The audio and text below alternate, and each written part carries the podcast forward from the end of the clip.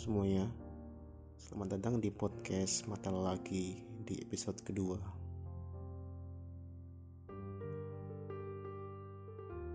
Di episode kali ini kita akan coba bawain Saya akan coba bawain satu cerita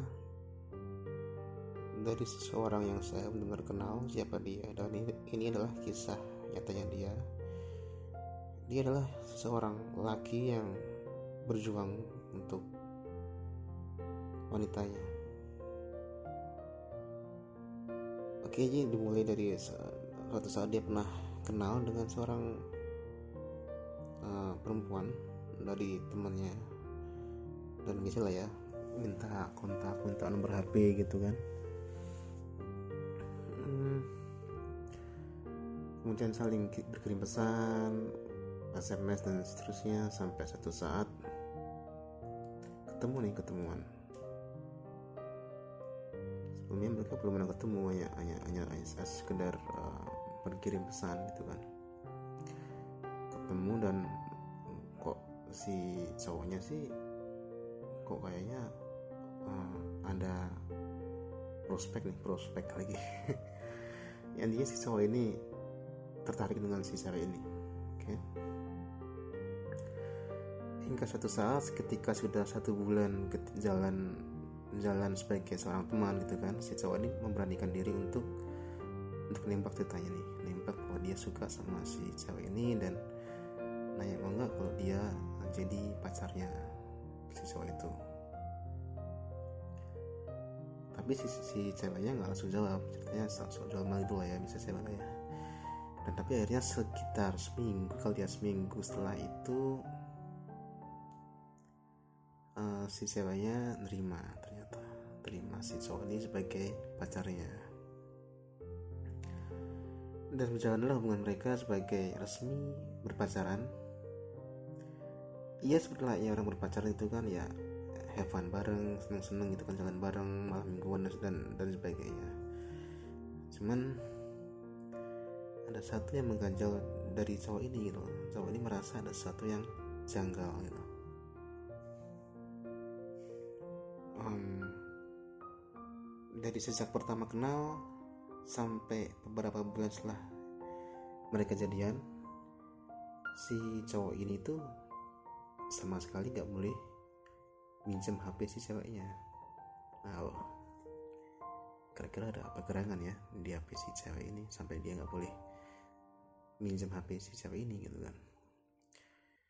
Pasti penasaran dong kayak gimana kan ya rasanya cewek sendiri uh, ya bukannya bermaksud. Mungkin dia nggak bermaksud untuk untuk untuk apa sih untuk melanggar privasi ceweknya cuma setidaknya kenapa sih nggak nggak boleh nggak boleh minjem HP-nya gitu kan? Toh, toh dia nggak akan um, ngapa-ngapain gitu kan?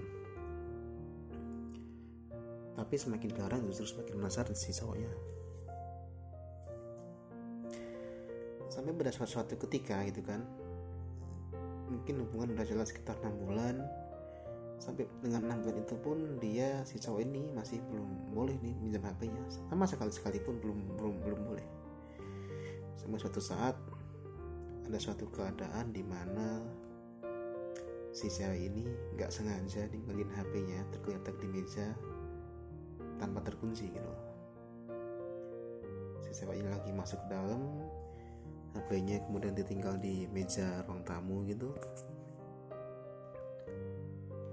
Nah siswanya mungkin ada kesempatan nih. Dia merasa bahwa ini ini ini sebenarnya salah gitu kan ketika dia tanpa izin meminjam HP uh, seorang lain gitu kan meskipun itu saya sendiri. Tapi itu dikalahkan dengan rasa penasaran dia yang yang begitu besar itu nah, akhirnya dia nekat ngambil HP-nya gitu kan. Kemudian di dibuka nih HP-nya karena kan nggak terkunci ya. Dibuka ngeliat wallpapernya. Biasa aja sih. Ya nggak ada fotonya dia nggak ada fotonya siapa pun nggak ada fotonya cowok itu juga di, di wallpapernya. Kemudian dia mulai buka menu di HP-nya dan dia tertuju pada satu menu inbox SMS inbox itu yang pertama kali tertuju adalah ada SMS banyak banget masuk di situ. Pengirimnya adalah seseorang yang diberi label nama sayang. Uh, mungkin si cowok itu berpikir ah ini dia SMS dari dari, aku nih dari karena kan uh, cowoknya dia gitu kan. Tapi ternyata enggak sayang yang di inboxnya si HP cewek ini adalah bukan si cowok itu yang yang ngirim. Sayang ini dari seseorang lain entah itu siapa yang mengirim SMS dengan penanda mesra rayuan dan sebagainya ke si cewek ini. Membaca itu si cowok ini hatinya benar hancur selama enam bulan dia jalan bareng sebagai seorang pacar. Dia benar sayang sama dia sama si ceweknya.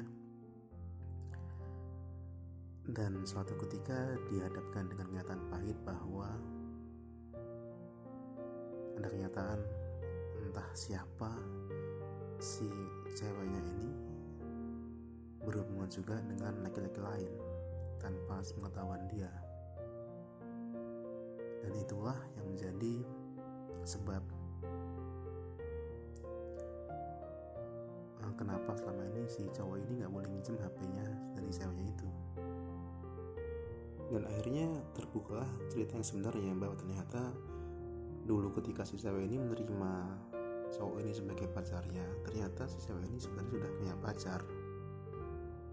Tapi posisi pacarnya ada di luar kota dan dia sudah jalan dengan pacarnya kurang lebih satu tahun ketika dia menerima cowok ini sebagai uh, pacarnya.